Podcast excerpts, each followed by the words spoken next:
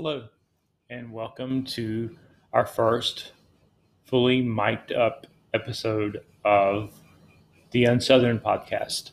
My name is Michael McCoyne, and I'm coming to you straight from downtown Atlanta for what I believe is the 10th episode. I said I was going to start counting them uh, and keeping track again, but I failed a little bit. Um, after a bit of a break, I'm back and this past week has not been an easy one for me from a blogging standpoint. As opposed to the more shoot the breeze posts that I had been doing up to this point for Unsouthern, um, unfortunately, something very tragic happened a little over a week ago, I guess a week and a half ago now, with the um, murders in that were that took place north of Atlanta in uh, I think it was Cherokee County primarily with the spas and um, you know I'm not going to dwell on the particulars of that and that's something I also point out in the blog it, the blog post itself. But I felt the need to do a detour and spend the week examining something that doesn't get examined a lot, which is anti Asian bias in the South. So, my intent here is to go through all three parts in this one podcast because this is an issue of currency and I don't think I would it would feel right to put this off and do and, and record this uh, podcast in the order that it was posted on my blog uh, because currently I'm running a few weeks behind when I'm actually uh, writing the blog posts, and I don't really don't want to draw it out, and I also don't want to do a lot of you know shooting the breeze so much. I kind of want to stick to the subject and uh, and stay on task with this because it is a serious issue, and I, I don't ever want to. Um, I don't want to mix the more lighthearted tone that I've struck in other blog posts and, and, and, and, inject that into this one because this one's a little more serious and a little more direct. So the primary thing I'll be doing is reading all three of these blog posts from this week back to back to back.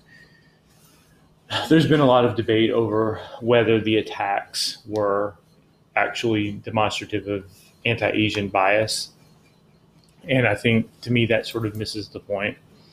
The fact is, the Asian community is the one that bared the brunt of this, and the one that that in in in real life feels threatened in many cases by what happened here. And regardless of whether these particular attacks were specifically race motivated, there was a there's a circumstantial issue to them about why um, certain people gravitate towards certain industries and why certain people patronize those industries. And it, it's all part of a larger social construct. And you know it, it, may seem like contortionism to some people to, to, to make that necessarily about race. Uh, it's the whole structure. It's really that's really how it works. It's it's really you know that's how structural racism is defined. It's a set of circumstances which ends up putting certain people at a disadvantage because of who they are and what they what they choose to do with themselves, um, whether that be professionally, personally, um, philosophically, geographically. Like every every decision decision that they make um, has a down the road impact and it's, it's all sort of a complex interplay.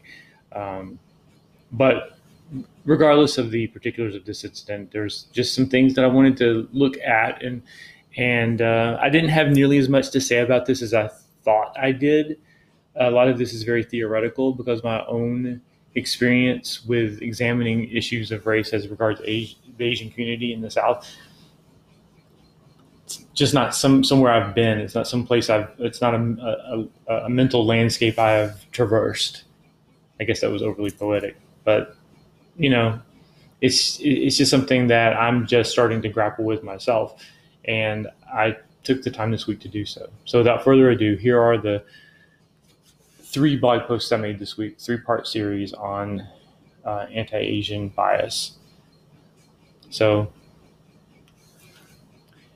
part one of the South's anti Asian problem. Part one is the race paradigm. Last week, and at this point, it's been two weeks ago, given that today is Sunday as I'm recording this.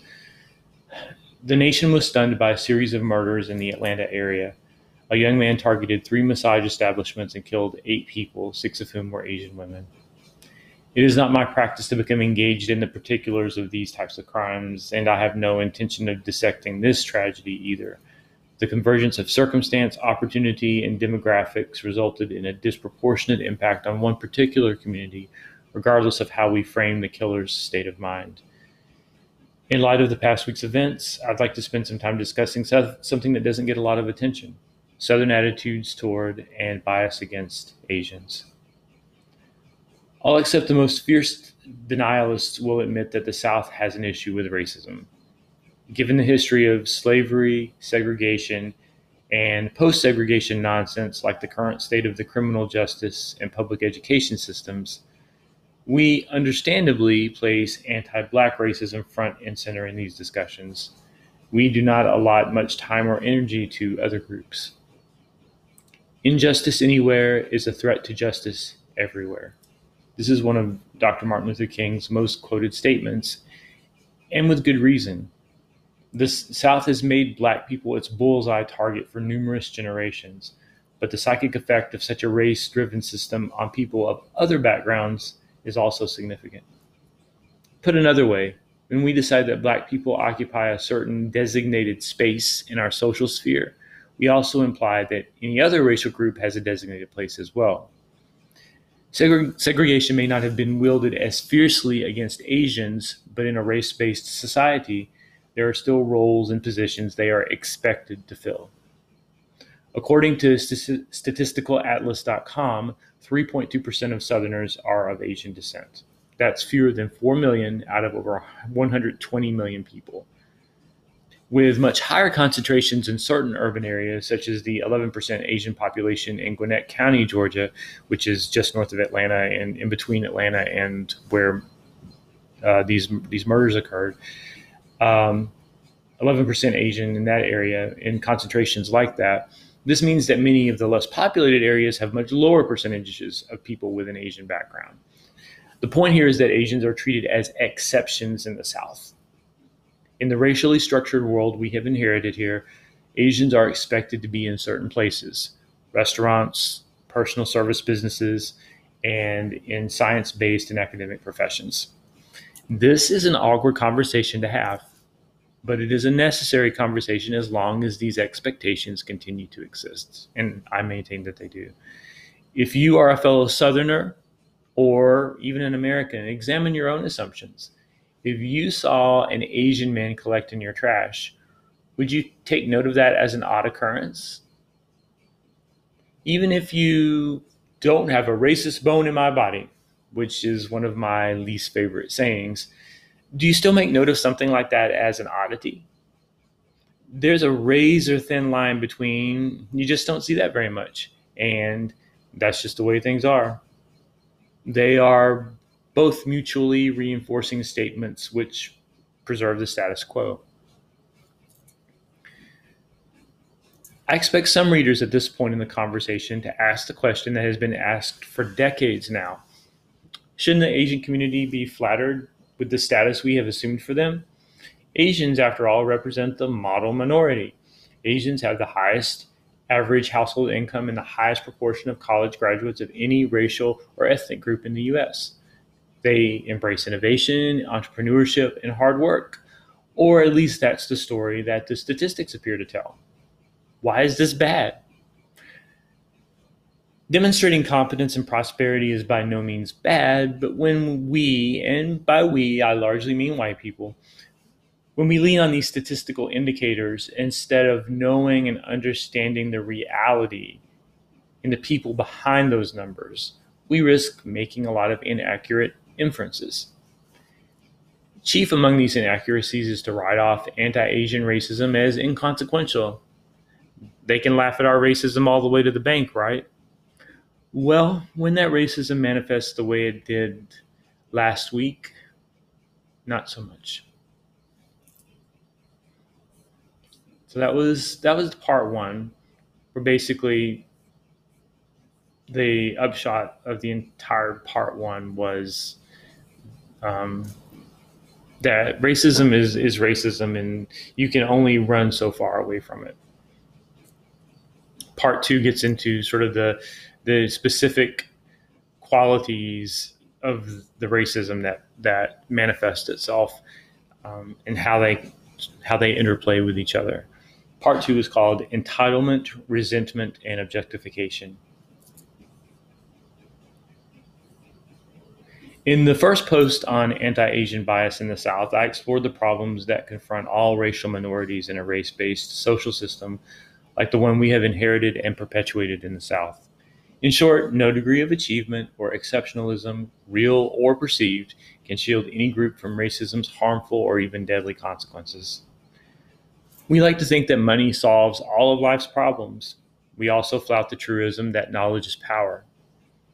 In the absence of structural bias, i.e., for white folks, there is some truth to these assertions. When confronted, however, with a society that was not built by people of your background, nor built for people of your background, all it takes is a toxic cocktail of entitlement, resentment, and objectification to obliterate your money and knowledge, no matter how formidable either may appear to be. The Atlanta murders of last week bear this out in the most tragic terms. First, entitlement. Entitlement, if you will allow me to get political for just a moment, is not Social Security. That's actually a program that's paid into and then collected by the same individuals and is closer to a federal insurance program for old age and disability than it is to something liberals hand out like candy at Halloween to bratty constituents. No, entitlement. Entitlement is the belief that certain of life's advantages are reserved for you and people like you. The United States was founded on entitlement. The United States snatched up land pursuant to the most entitled concept that I remember learning in history class manifest destiny.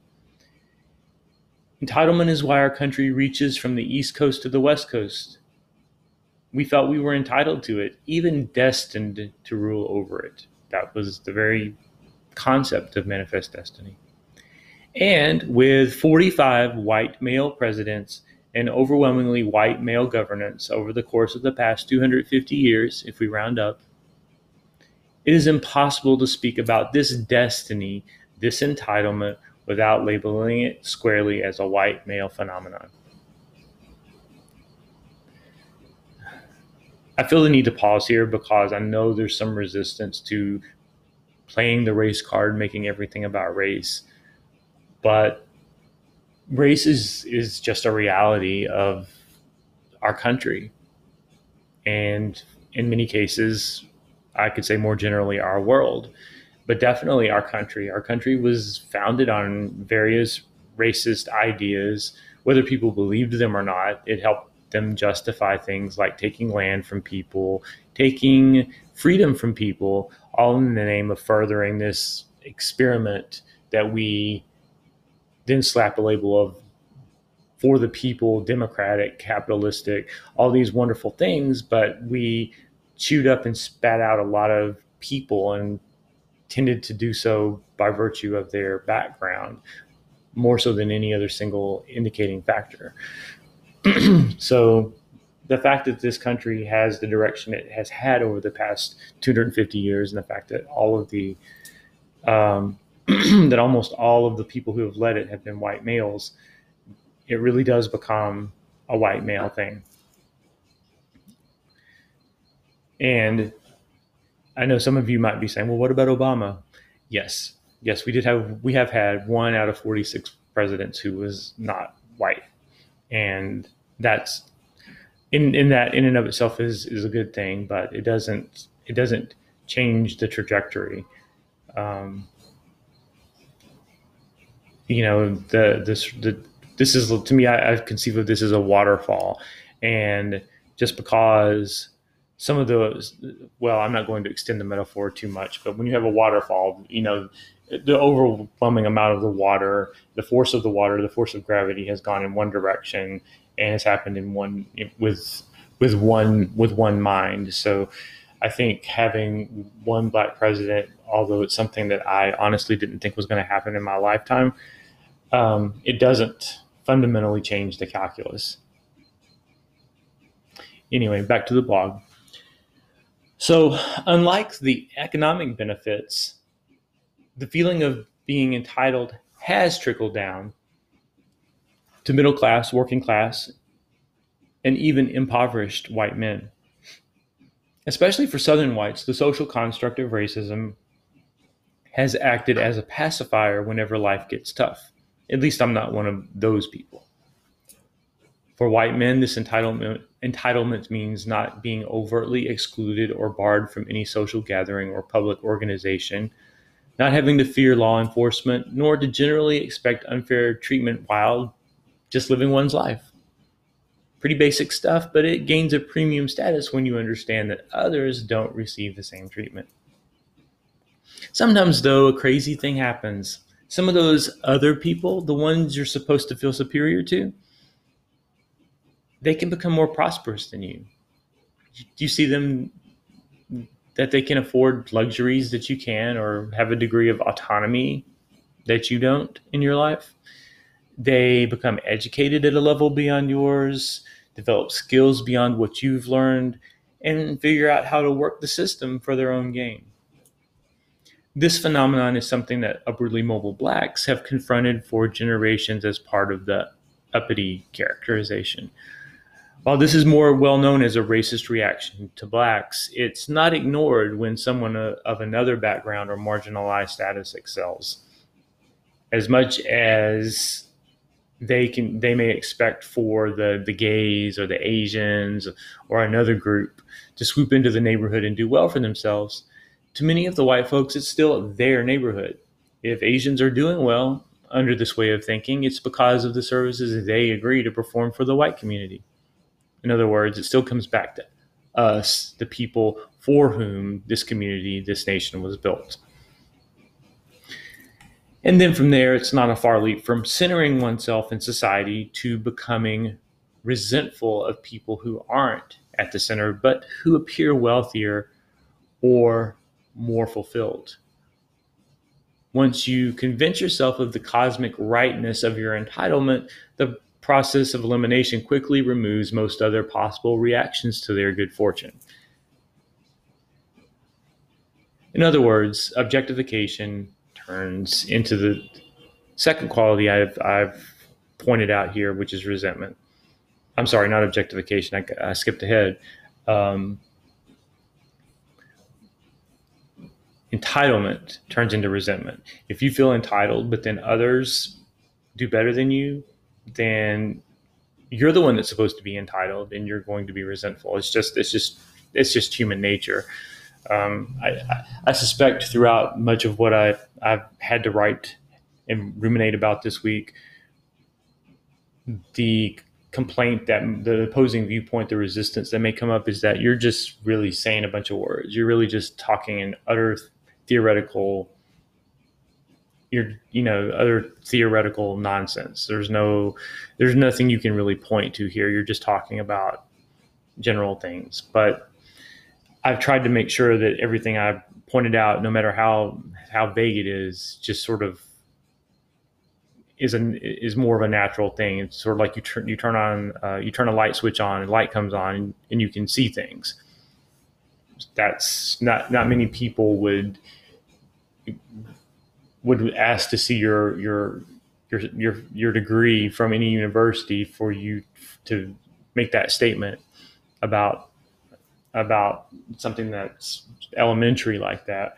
And in this case, I feel like it's just as elementary that if you feel entitled, um, and white people in this country have been given every reason to feel entitled. It's just how how we were taught in most cases um, then what follows from that when you don't get what you feel like you're entitled to, or someone else gets more of it than you do, and they're not part of the entitled group, then there's going to be some resentment. Now, the last thing I wanted to talk about is objectification. So, objectification goes hand in hand with this self centering mindset. Seeing a group of people as them is, from a grammatical standpoint, a literal process of objectification. It's the subject and object in grammar, and them is an object. Asians have suffered disproportionately in this respect from objectification. As far back as Marco Polo, Asians have been framed by whites as the ultimate them, the very definition of exotic. To the extent that Asians have pursued specific lanes to gain a financial foothold in the US, they have played into this perception. From the massage parlors and spas that were targeted in last week's attacks, to the restaurant industry, to academia, and the professional world, it is not incorrect to say that there are a series of templates that many Asian families have followed for generations in order to succeed.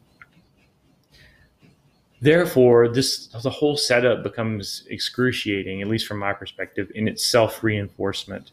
The intersection of cultural culture and tradition on one side, from the Asian perspective, and stereotypes and prejudices on the other, is a crystalline objectification of an entire continent of people looking back on that word choice, it probably didn't. I probably didn't express myself in the way I needed to there. By crystalline crystalline objectification, what I mean is that it, it's sort of the perfect storm. It's sort of the perfect setup for objectifying a group of people. A group of people find that they are able to pursue certain avenues to success, and then the people on the other side of the equation who are observing this and who are sort of the the the, the, the controlling the dominant group see them in those roles and believe that, that that's all they're suited for. And it becomes and it becomes a, a very objectifying process. And in the in the case of massage parlors if you feel like this is just sort of their role in your society to uh, provide personal services then they are they become and that's where they belong. And there's there's not people that you're friends with. They're not people that you consider neighbors. They're people who are part of this service then they become part of the object of you receiving that service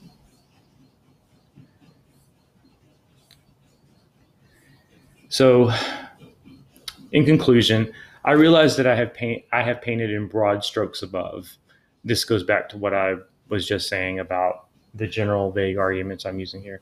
There are many Asians and whites that do not fall into the parameters of the narrative presented here. However, I've overheard enough conversations among whites and other non Asians in my life to know whereof I speak. On the other side, I, I, have had a few relatively close Asian friends. I'm a bit of a hermit, er, ergo the relatively part. And I've read a number of essays over the years detailing various Asian viewpoints and have endeavored to keep my assumptions to an absolute minimum above knowing the limits of my expertise in representing that perspective. The tone this week has been significantly more somber than usual, and I promise I will get back to grits and such. What happened last week, right in my backyard, was too close to ignore, though. My desire was to make some sense of the senseless in order to further the conversation about making our way back from this terrible place. As a segue back to the more customary tone of this space, I will spend the final post this week detailing my own individual experiences growing up as an unsoutherner, trying to understand Asian cultures with a scarcity of inputs. And that leads us to our last post, which is part three, and the one that's all about me. If I'm not part of the problem, if I'm not part of the solution, sorry, I gave away the gave away the implicate the implied part there. I said the implied part out loud. Part three, if I'm not part of the solution. One lesson in anti racism gained a lot of traction during the summer of 2020, decentering the conversation. In a social media landscape that thrives on egocentricity and a blogosphere that celebrates the cult of the individual perspective, it was valuable for white folks to learn that sometimes it is better to pause, to take our ideas and experiences off the table, and allow time for discussion among the groups that are, that are impacted most and most directly. This week, by posting my views on the South's anti Asian problem, I probably have not done the best job of decentering. But today, in this post, I will give you fair warning that this is a fully self centered discussion. Full stop, end of disclaimer. Having said that, if I had to describe in one word the Asian presence in my world growing up, I would use the word void. It was not important enough to really discuss, it was a side topic, a random rumination here and there. For people in the South, slapping a specific name on something more general is the way lang- the language works. All soft drinks are Cokes, for instance, and all Asian people were Chinese. I say were as a matter of hopefulness, given the increased popularity of various Asian cuisines and cultural phenomena, along with the emergence of other Asian communi- communities in the South. I, I would think the typical Southerner doesn't make this mistake anymore, but I could be wrong. To be sure, when it came to matters of war, the Asians did become diverse to some extent for Southerners.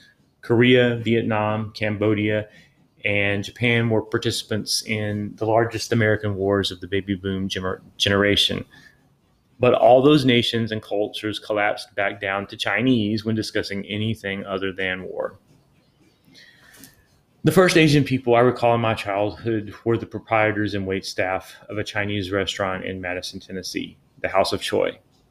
My family rarely ate Chinese food, and we only patronized this one place, and even then, maybe once a year. It was also the only time I ever had rice. Uh, Southerners are known for their love of rice, but it's for some reason in my pocket of the South, it was all potatoes, never rice. So this was my rare, my the rare occasion when I would have rice. Um, I found the play. I found the place, the restaurant, magical. The building was pagoda shaped and brightly painted in saturated colors. All of the dinnerware and glassware was exotic, ornamental, almost ceremonial. Every wall and surface was appointed for maximum maximum effect. My next distinct memory was in seventh grade. Now, just skipping ahead, this should show you how sparse my sort of awareness of, of Asian anything was. Um, but this was when my family moved me back to Nashville or Madison, more specifically, where the restaurant was. And no, we didn't start patronizing the restaurant more, which is odd we did love, live much closer to the restaurant at that point. But instead, this is about school. I started school at Neely's Bend Middle School, where I encountered a number of firsts. My first gym class, which was traumatic, my first gay classmate, which was very interesting to me, and yes, my first Asian classmate, a loud, mischievous Korean kid who upended every stereotype I had ingested over the course of my formative years. I was rezoned to a different high school the following year in eighth grade. And so it wasn't until high school that I was able to settle in and get to know my classmates well. In high school and again in college, I had the privilege to cultivate friendships over four year stretches. In a different context, I would be delighted to name my friends and to describe their unique perspectives, talents, tastes, foibles, and downfalls. In this context, however, of what I'm talking about this week, I find the risk of objectification too great, the temptation to treat each person's character as significant only in how it confirmed or contradicted my prejudices or stacked up against American stereotypes of their backgrounds. So I'm not going to go into all that. Suffice it to say that I have known a wide array of beautiful, complicated people, and that includes my Asian classmates, business associates, friends, and acquaintances. A great deal of my exposure to cultures outside the binary black white paradigm occurred during the eight years of high school and college. It was those school based friendships that allowed me the latitude to say with confidence that I appreciate and respect the individuals I have known who are of Asian descent. Where would I be without the purposeful diversity goals of my high school and college? Would I still entertain simplistic impressions of Asian culture? Would I be tempted to harm or harass because I was susceptible to suggestions that Asians created disease or engendered temptation or poisoned my food? I sure hope not, because the projection of government or system, systemic wrongdoing onto individual humans who just happen to live under those systems is hellacious reasoning. I'd hate to be guilty of that, regardless of my lack of exposure. As it stands, and even with all my diversity bombast, I yet feel woefully undereducated and underexposed to Asian culture. I can't recall learning anything beyond the names of the most long lived of the Chinese dynasties in world history class. Beyond a smattering of poetry, I can't recall any significant Asian literature that I studied in school or have read in the years afterward. I was recently introduced to the tale of Genji in a world literature online syllabus and was embarrassed to have not heard of it before. And I do plan to read that. As a general rule, we do not learn enough about people in general.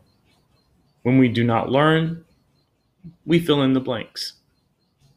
Bad people fill in the blanks in the wrong ways, and even the best people fill them in clumsy, unhelpful ways. I have a lot of blanks to fill.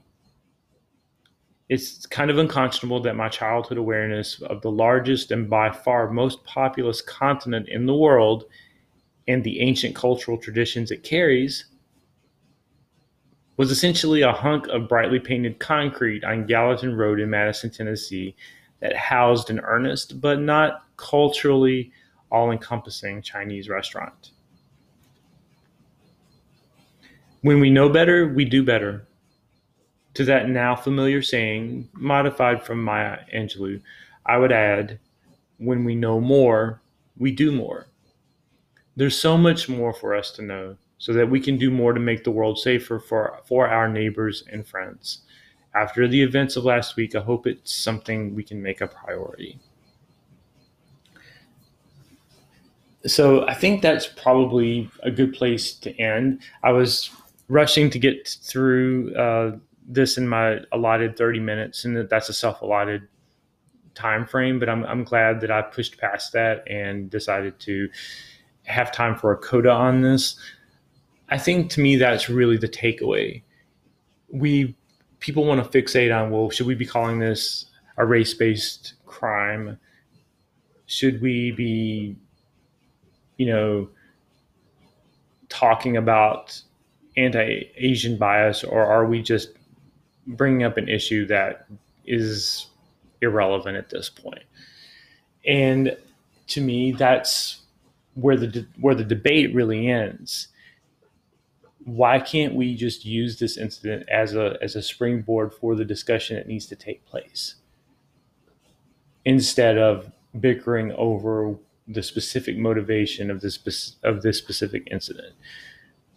If we truly were manufacturing bias out of thin air, then yes, there would be a, a more intensive and, and two sided um, discussion to have on the issue.